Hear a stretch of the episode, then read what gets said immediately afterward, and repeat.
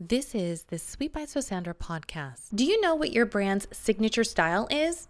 Well, I got you covered. Take the 60 second style quiz on our website at collegeofstyle.com forward slash style dash quiz. Once you're done, you'll get a breakdown of who your style icon is, a very cool discount code on working with me and College of Style to help bring out what your signature style is and make it work for you. So visit our website today at collegeofstyle.com forward slash style dash quiz to take the quiz now. You're listening to Sweet Bites with Sandra with your host, Dr. Sandra Colton Medici. Follow on Instagram, LinkedIn, and Twitter at Dr. Sandra Colton Medici.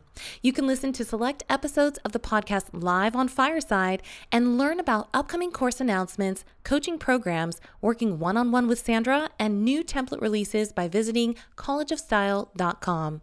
Find digital marketing strategies and social media updates on Sandra's Facebook group at facebook.com forward slash groups forward slash College of Style. Join Sandra on TikTok, Pinterest, and Twitter at College of Style and subscribe today to Sandra's newsletter. It's called Link in Bio, and you can find it on LinkedIn to learn more about links that make you click. This is your personal invitation to join Sandra's community at collegeofstylecommunity.com today. Hi, I'm Sandra, and I'd like to invite you to subscribe and listen to my new podcast, Sweet Bites with Sandra.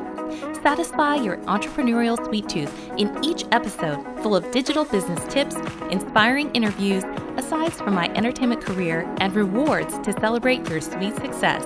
Find Sweet Bites with Sandra on Apple Podcasts, Spotify, or wherever you listen to your favorite podcasts.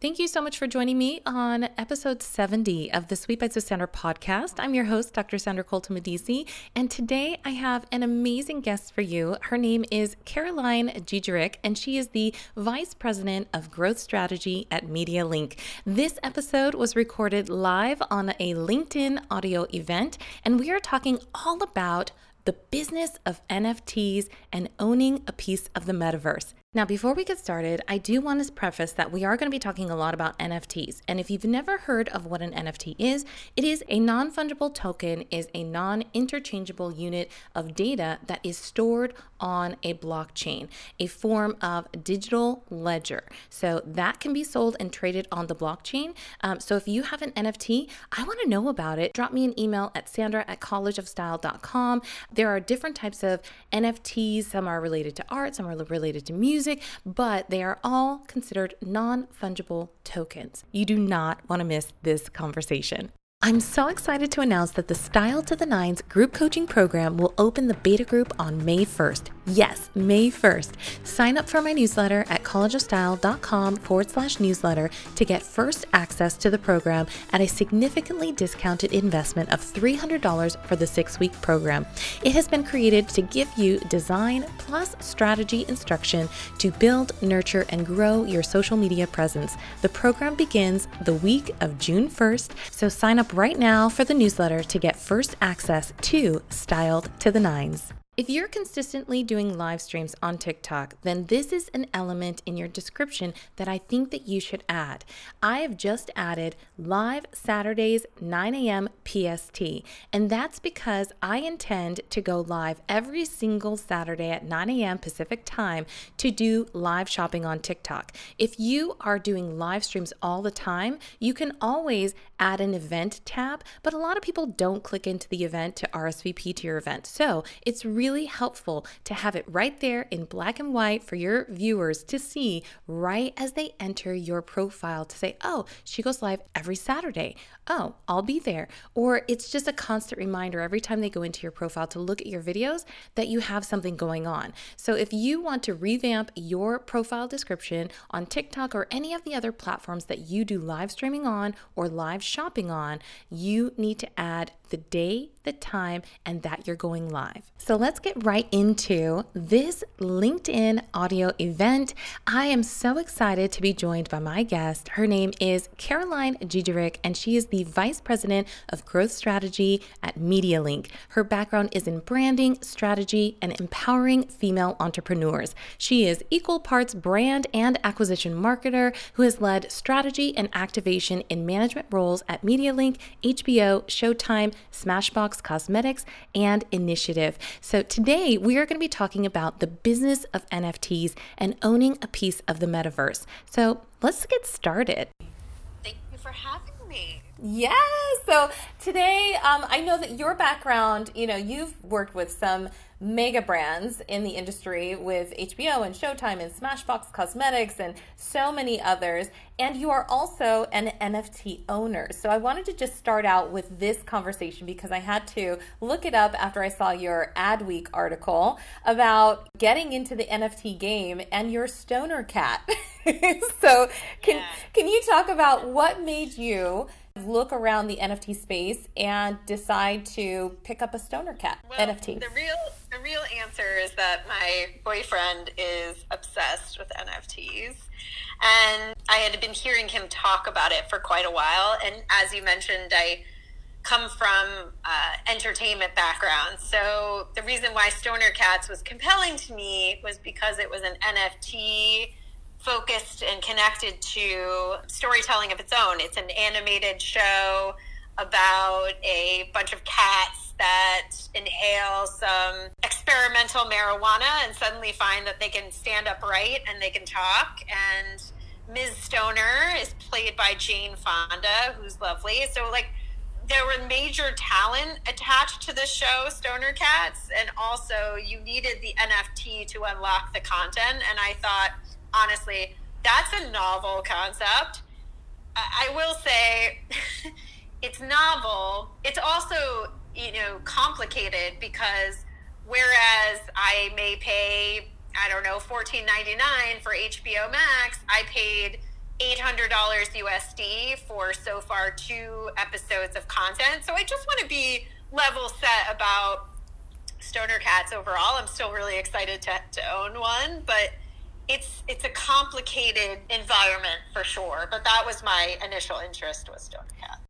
Nice. Well, I did look it up because I was like, okay, so there's a lot of talent, like you mentioned, associated with Stoner mm-hmm. Cats with um, Jane Fonda, Mila Kunis, um, Ashton Kutcher. You know, Chris there's Rock. Chris Rock. There's a lot. Seth of, MacFarlane. Exactly. I know. So, so, and I read through kind of their thesis of what what it could be. you know what I mean? Mm-hmm. So every episode is like five to seven minutes, and you know. And the producers, by the way, speaking of female empowerment, the producers of the content itself, not the NFT, are both two lovely women.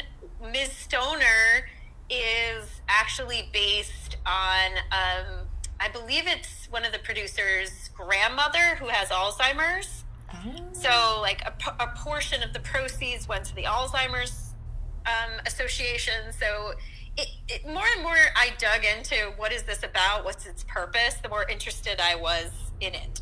Yeah.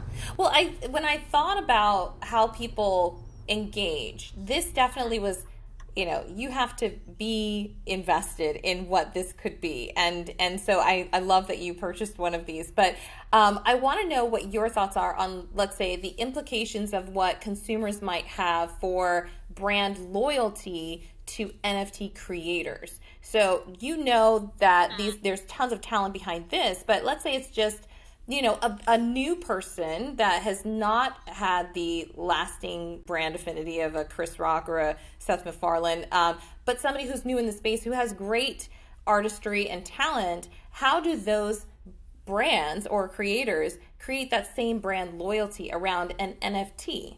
Well, it's funny because what you're saying kind of reminds me of when, as brands, we were first getting into YouTube creators, and we had this hypothesis that you know your standard talent would be more of a pull than your YouTube creator. And anyone that's wor- worked with YouTube creators knows that in many instances, the YouTube creator is much more powerful than your Hollywood talent because they have a consistent connection with their community and they are engaging with that community on a daily basis. The same goes for NFTs. Like, so the fact that Hollywood talent were associated with Stoner Cats was interesting to me, but I'm going to be honest, I am not the cohort that my boyfriend is, which is he is the NFT super fan in our household. And what is he interested in? He's interested in creators that uh, honestly, for the most part, I have never heard of before. Like World of Women, I, you know, until he mentioned it to me, I, I hadn't heard of it. He mentioned it to me. Boss Beauties, nope. I he told me about it. Um, BFF, which I'm giving you all of the like female empowerment NFTs, but BFF, I did hear that you know there were a lot of folks behind it that I I knew of. I knew the the founders. I knew a lot of the the really megawatt women that were associated, but it, it that part almost doesn't matter as much as the equity that the NFT creators have and the community that they are able to establish on Twitter and Discord. If they are able to establish a large enough community on Twitter and Discord, that's what really drives interest and brand equity, as you said, in the NFTs. Nice. Well, you mentioned some I hadn't even heard of, but I I don't know if you've heard of like Wow Pixies is another one. Um, mm-hmm. There's there's so many that are really engaging with their audience, like you said, and creating community. How do you see consumers embracing new digital identities? Because on your Twitter profile, you do have something that is not your face. So, how do you see consumers embracing that as we move forward? It's actually an artist named Buff Monster, and that's a NFT that I own of his, which is meaningful to me. But obviously, I'm not the only person doing this. When you own an NFT today, the one thing that's of great interest, not the one thing, there's many things, but interoperability is a big one. Because if I can only show off my NFT in a MetaMask wallet that I pull out to show you and Mark and Shirley and Marvin. Um, and that's the only way that I can show you guys that I own an NFT. Well, it's not like having a purse, a car, or a home that I can show off. Like it's a very limited one to one type of connection. Twitter getting into the business of really authenticating NFTs as your profile picture was a really smart move. I mean, I do not have my Buff Monster NFT on my Twitter profile authenticated. To do so, I would have to subscribe to Twitter Blue, which I don't want to do. but that's a, a, smart concept because what they're doing there is they're really authenticating that you own said NFT, it's yours, and therefore it's your profile photo. What I have is just like a JPEG of the you know the art that's associated with my image. Why is that important? To me, that particular piece of art is meaningful to me on a very different level than NFTs. Like if my boyfriend, if you were look up his Twitter profile, the reason why it's important to me is that Buff Monster NFT is about looking to the future and feeling inspiration and joy as to what lies ahead. Meaning, the purpose of it is important to me. With many other NFT holders, if you own a Bored Ape Yacht Club NFT, it's about the prowess of saying, I own one, and this is this expensive, and I have it, and you don't. That is a different engagement. I, I am I'm going to be honest in saying that I don't think that I am the popular cohort of NFT owner by a long shot. And I, I see these distinctions as very important, both to what the community looks like today and what it can be in the future. What do I mean? Is that some brands are looking at NFTs and they're all saying to themselves, oh man, we should get into NFTs. I say, well, one, you should understand the community, uh, the cohort that's there today, buying these things, interacting with them. Are they the type of consumers that you would naturally have in your brand today? Or is this a, a as you would say, a new audience opportunity group? If it's new audience opportunity group, you need to be very careful in launching NFTs when your main audience that purchases your product is not the same. They don't align. Back to your question of like identity and NFTs, I think it's a it's a really important point today, but it'll be even more important when interoperability is is is more prevalent in the ecosystem. Yeah. Well, you actually were answering another question that I had, which is when you're working with clients and, and brands on their future plans, and when you, I know in one of our conversations you had said that you are, are attending weekly meetings and they're bringing up DAOs and different um, metaverse exploration and ideation around NFTs. What is the first step that a business can take to create their metaverse strategy? Be in the metaverse. I know that right? sounds ridiculous, but like again, this reminds me of way, way, way, way, way dating myself. I went to an iPad conference when the iPad first came out, and I realized that nobody at the conference had actually used an iPad. And I'm like, oh, this is going to go south. You can't, or you shouldn't, just hire consultants to come in and tell you what the metaverse is. You need to at least participate in it to some degree. Now, I don't have the same amount of time to be in, you know, X, Y, and Z environment all day, but I do at least somewhat understand how it works. And I think that's really important for brands. The shiny object effect that I spoke about earlier is because a brand sees Adidas do something with Bored Ape Yacht Club and it's like, oh, we have to do that too because we are um, an athletic brand and they, you know, it's almost like envy brand envy more than it is is this a marketing channel that makes sense for us what can what can we do in the metaverse or with NFTs that helps our consumers solves problems for them better than our brand does today in the variety of channels that we utilize. If you can't come up with an answer, most likely the metaverse is not going to help you. Exactly. um, I, I definitely agree with you on that. And I, I look at some of the digital identities that people are utilizing on Facebook, Instagram, Snapchat, where there is a kind of a step by step, if you will, um, where you know you can choose your eyebrows and you can choose your eye color and you can choose your hairstyle, and the usage of that in the metaverse might look a little different, especially having the NFTs readily purchasable and just being your identity and just taking on another form, whether that's a person or a digital image or an animal, whatever it might be, Bored Ape Yacht Club, whatever it might be. So the there's a difference in that. And I think people are, at least that I have talked to, don't know what that looks like for them, whether they're going to be having, you know, um, somebody walk them into the metaverse or if there's a community guide. I'm, I'm sure in video games, like there are people who are, are hired to engage in the community, community management, and be assisting people within that space. But how do you negotiate your real life and how you're participating in virtual worlds and do they coincide do they ever overlap like how do you do that specifically in your life i mean i think that's a that's a interesting question for me because i have a position in which i do not at any point want the metaverse to replace any piece of my engagement with the physical world. And what i mean by that is like there are some platforms, and we could probably all think of them all at once right now, in which they're thinking about the metaverse as a potential replacement instead of going to a gallery.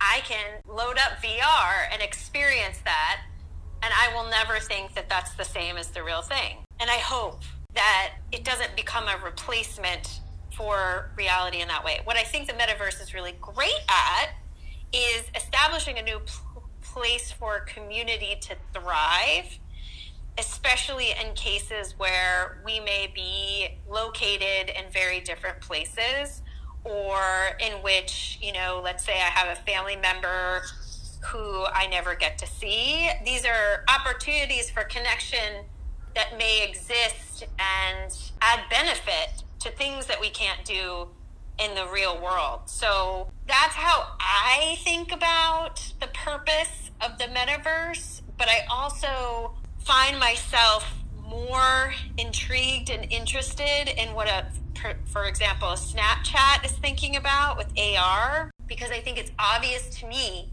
that they're thinking about augmenting reality even in the name right mm-hmm. and adding to our experience versus replacing in any way Yeah. How do female entrepreneurs, uh, people in the BIPOC community, solidify their place inside of these new spaces, new technologies? Um, since, you know, previous tech is really dominated by men. What do you see for women founders to kind of solidify themselves in this playing field?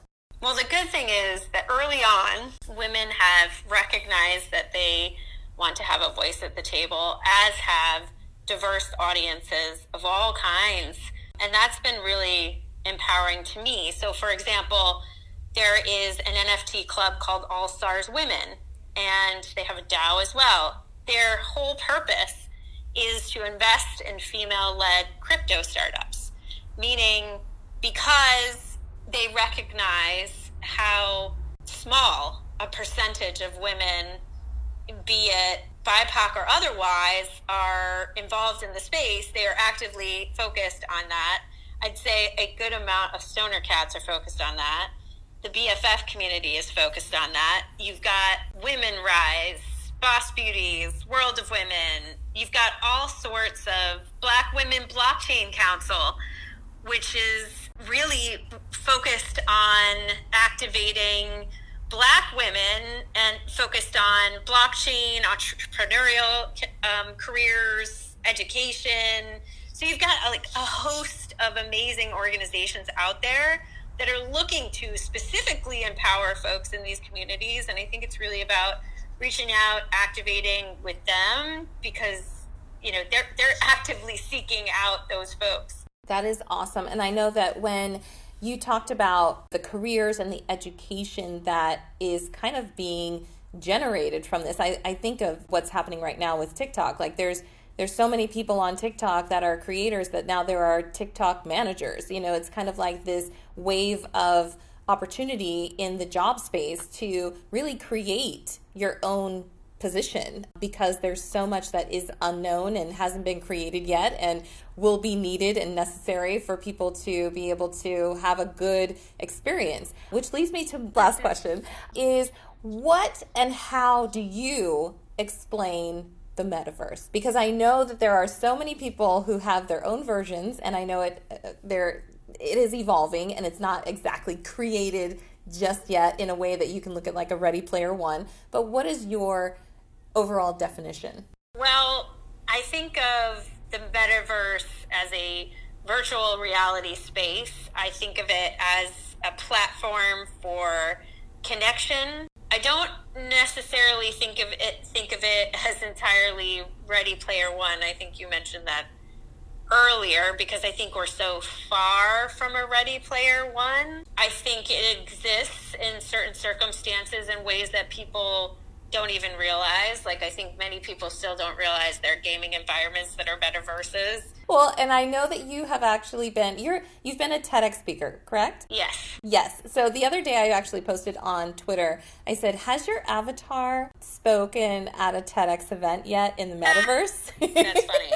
um, Did anybody say yes? No. no, but I I mean, I, that's the way I'm thinking about the metaverse is like what can what are things that you want to bring from what we have now into the metaverse and what do you want to leave out of the metaverse you know there's obviously yeah. certain things that that will and will not be necessary um, to to bring with you but another I, like oh, go ahead. good um, augmenting reality if you will is trying on clothes right? Like there's all these try on features that we can use in e-commerce environments but uh, they're you know to varying degrees of success but like in actual virtual reality you're trying it on yourself. So think about the potential reward for the e-commerce space if that is a function that really helps people figure out what they want to wear yeah well and i know that um, i've i've tried it out at least on pinterest where you can you know, with with the different technology that they have on there with um, beauty brands, be able to look into your specific iPhone or whatever camera and see how a lipstick looks on your face. Which was big, by the way, because yes. dur- during COVID, we couldn't go to Sephora. so that was almost like a lifesaver to them. Yeah, and, the AR and beauty is huge. I, I think it's so funny to some degree, like if they get too good, we won't need you guys anymore because like I don't know if you've all you know those of us who wear makeup used Zoom's um, makeup feature. I, I've only used the little filter where you can go back and forth to see how much you want it to be like a little muted on your face. Is that the one you're talking about? No, you can actually you can put on eyelashes, you can put on blush, you can put on all sorts of things. So I'm like, basically, I don't have to wear makeup, is what I'm gathering here. ah, now you have me intrigued, and I've got to look at it now. I've only kind of, um, and I, I feel like I need to pull up Zoom right now, but I've only used it where you can kind of like blur out, kind of uh, the background. Yeah, yeah, yep. yeah. I do want to give the space to Caroline to talk about what she is currently working on. Yeah, it's kind of funny because since I work at a management consulting company, it's like everything's under NDA, which is uh, this is kind of somewhat frustrating. I can say that I have spoken to some luxury companies that are specifically looking to the metaverse and NFTs to provide sort of an underlying loyalty feature. Let's say you could purchase a handbag, yes, but like, could you provide an underlying experience to go alongside that? And does an NFT and the additional community that's attached to that enable that loyalty experience? Does it help convert additional customers to additional products? Like, without, you know, sort of speaking to names and things of specifics, that's really an interesting topic to me is this idea of like, what does this additional community enable? I can also say that in having a conversation with the Stoner Cats creator, what's interesting to me is there's some experiences being offered in Discord that nobody cares about. Like here's a good example. He he created an NFT that was very connected to Japanese culture, and he was offering like free Japanese tea ceremony, and like you know, a, a professor from Japanese culture would speak about Japanese culture, and what really happened is that nobody would go, nobody would ah. attend, nobody cared, and so there's that piece of it is creating experiences that really add for people and not are just another thing we need to attend since we hardly have time in our day as it is.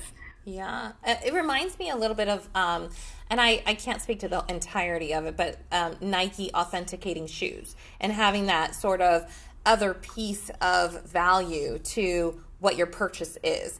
You know, because there's so many people trying to sell sneakers that are, you know, way yep. overpriced. but there's like the whole black market of sneakers, just like like you mentioned as far as like handbags and luxury goods. Yep. Like there's an entire you know, um, dark zone of counterfeit things. So to have some sort of added piece, added value, some sort of even if it would be an authentication of the goods and what they, where they were made and who who hand sewed them or whatever it might be. Having that added value, I think I've been talking about e commerce and how that really has not made a huge leap inside of what is really a big opportunity inside of the metaverse, which is the AR and the VR that people are doing kind of these mixed reality um, experiences have really just been kind of these 360 degree stores um, instead of just the typical e-commerce you know here's the image of the product here's maybe somebody a model wearing the product here's you know a demonstration of the product. And inside of these 360 degree stores there hasn't been like the try on that you're talking about that could take place in the metaverse. And there hasn't been the added experience of somebody telling you you look great or whatever, you know, like whatever it might be that you would want as an added perk of being inside of the metaverse. I haven't seen any sort of transition that would make the big leap of having like what's the big idea here from e-commerce where I can go into my regular store in real life to why I should shop in the metaverse um, and get a whole brand new experience. And yeah, that, that's you, the exact that's the exact point, right? Like yeah. I don't know if you've ever worked with the jobs to be done framework, but I love it because it, it's very much tied to did you create a new product or experience based on there was a there was a job that the consumer needed to do that they didn't have enabled right now? Or did you just duplicate a solution that they already have access to? Mm-hmm. and it, is that solution differentiated in some way? It just can't be that we replicate a fitting room in the metaverse and we're like, and voila, right? Like that's not entirely going to cut it. I mean, I don't think that you're going to have no one going to stores anymore to buy clothes because they're like, you fixed it, we don't have to leave. I think you have to create a reason why the metaverse provides a solution that speaks to that job to be done in a way that the fitting room never can. Right, right. And when you're going into fitting rooms, are you going in as your current identity or have you created some sort of new identity? That's the one, I think it's like the biggest question to be um, answered by all businesses surveying their current customers and their current consumers to say, will you change how you feel and what you buy and your you know purchasing habits and what you're buying that buying for in the metaverse versus just taking your standard current avatar and walking into the metaverse and buying things that you would normally buy. Like that's a whole big openness. Well, how do you interact with someone if mm-hmm. you have no idea? Like if if we saw each other in the metaverse and you were a completely different identity whatsoever, what effect does that have on our potential relationship outside of the metaverse? Mm-hmm. Like, right? do, like, like, do I pretend I don't know you? right. or, or, like, technically speaking, if we walked right by each other, we would have no idea. Exactly. Also, what is your ability to shift your your identity completely due to your own image of yourself? Right? Like, mm-hmm. because we already have teen girls having issues with social media, mm-hmm. right? So, like, if we are talking about an ability to create whole new selves, um, what does that do to us psychologically speaking? And how do we? I mean, this is kind of into the nestled into the some of what I referred to in the TEDx talk, but like, what does that do to us as a culture? Mm-hmm how do we interact with each other? Yeah. You know? Yeah, I and these are all things that I'm sure will be tackled in many different papers. um, right. But also in in what what are the safeguards, right? Like eventually, like we have those um, different settings that you can have where you can make sure that you're only having certain amount of screen time and you're turning off notifications and you know what will happen right. in the verse or whatever it will be called. Um, you know, I'm I feel like I'm steadily creating lingo that maybe may or may not catch on. You know, there are a lot of people who talk about influencers and how will that translate into you know metaverse opportunities talking about zinfluence and things like that. So who knows? Mm-hmm. Or I, I have I have steadily called it mintfluence because I feel like there will be influencers who are pulled into campaigns uh, for minting new NFTs, and that it, that will eventually be called, you know, if they have mintfluence or not.